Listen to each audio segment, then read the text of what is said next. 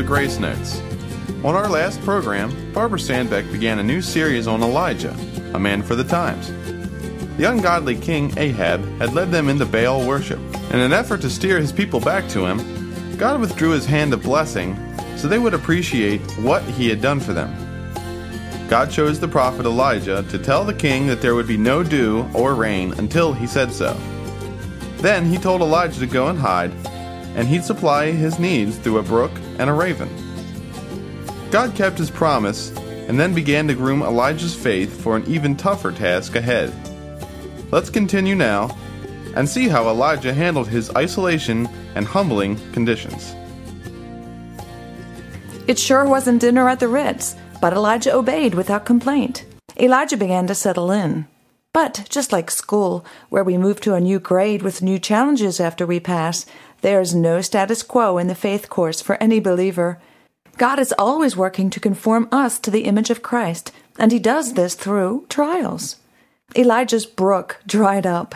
This time, though, God didn't tell him beforehand. Why didn't He? Elijah's serving God. Doesn't he deserve special treatment? Well, God doesn't have to tell us anything. When God doesn't give us the whys, it's because He wants to move us to a new faith level where we learn to believe what Philippians 1 6 says He who hath begun a good work in you will perform it to the day of Jesus Christ. God begins, God performs, and God completes the work. Our job is to trust that He is working, even when we don't have all the answers. The prophet Isaiah understood this when he wrote in Isaiah 64 8, O Lord, thou art our Father. We are the clay, and thou art potter, and we are the work of thy hand. God sees us based on what we can become. He uses the tough situations to mold us into the beautiful person He wants us to be and what we really want to be. God has a plan to work through us, and it's most effective when He's worked in us. Our Father, the greatest potter of all time, will be faithful to do whatever it takes to make us useful for His kingdom, His glory, and our ultimate benefit.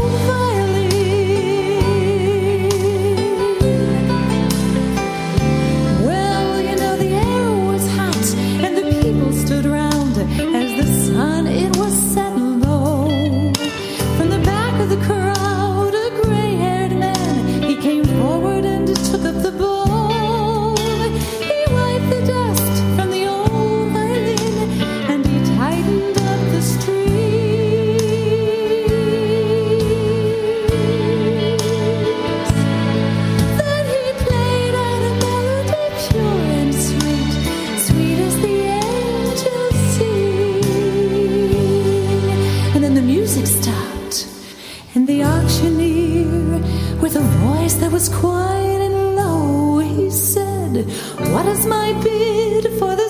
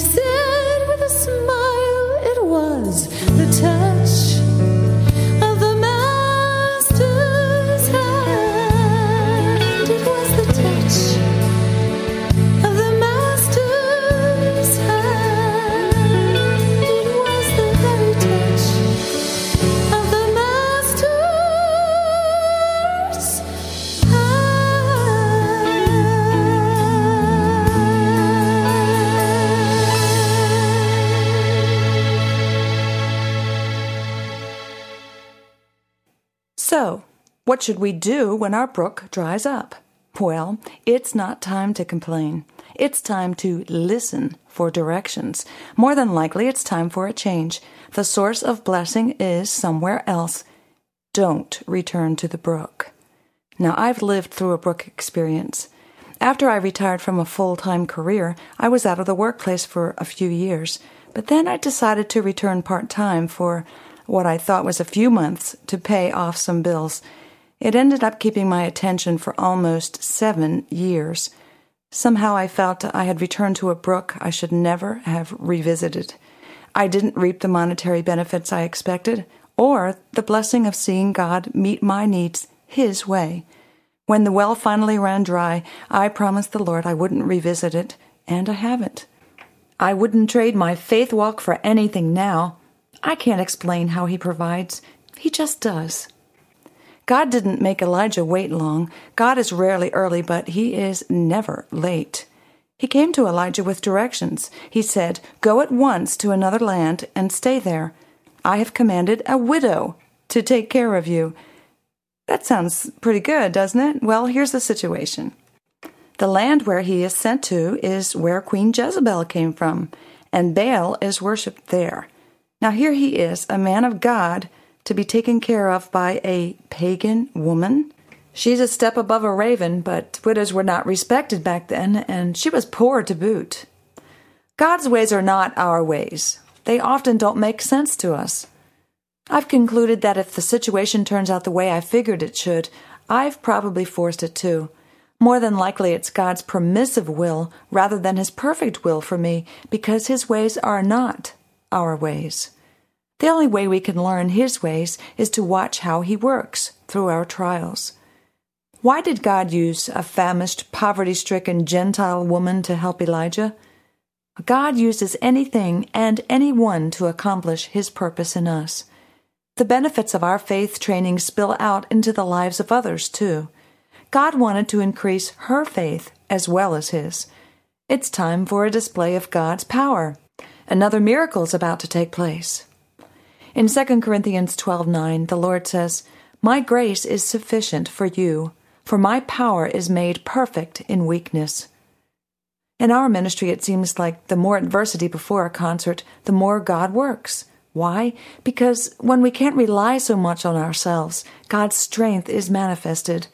A great outpouring of the Holy Spirit occurred in a concert where I had to stop and ask the audience to pray for my sore throat, and Dale just couldn't find a way to get a good sound.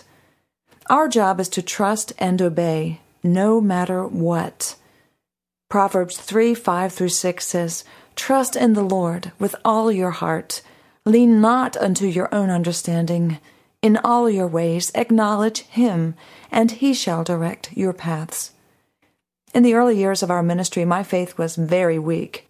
I realized that if God was going to use me in a greater way, He would have to take me through some tough times where I didn't have all the answers.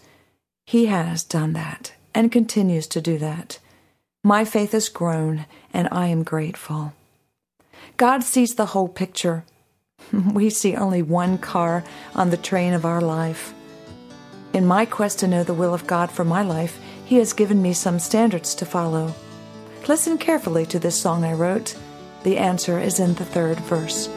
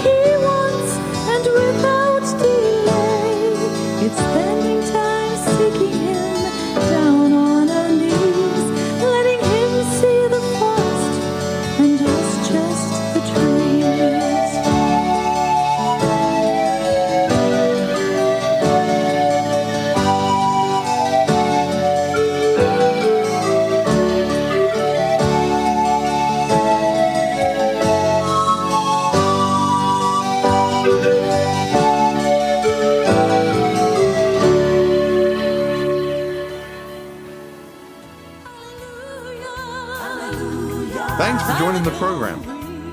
For more information about Sandbek Concert Ministries, write to P.O. Box 581, Falston, Maryland 21047. That's P.O. Box 581, Falston, Maryland 21047. Or look us up on our webpage at www.sandbekministries.com. That's www.sandbekministries.com. If God leads you, please send along a love gift to help us stay on this station. Don't miss our next program. Another blessing is in store for you.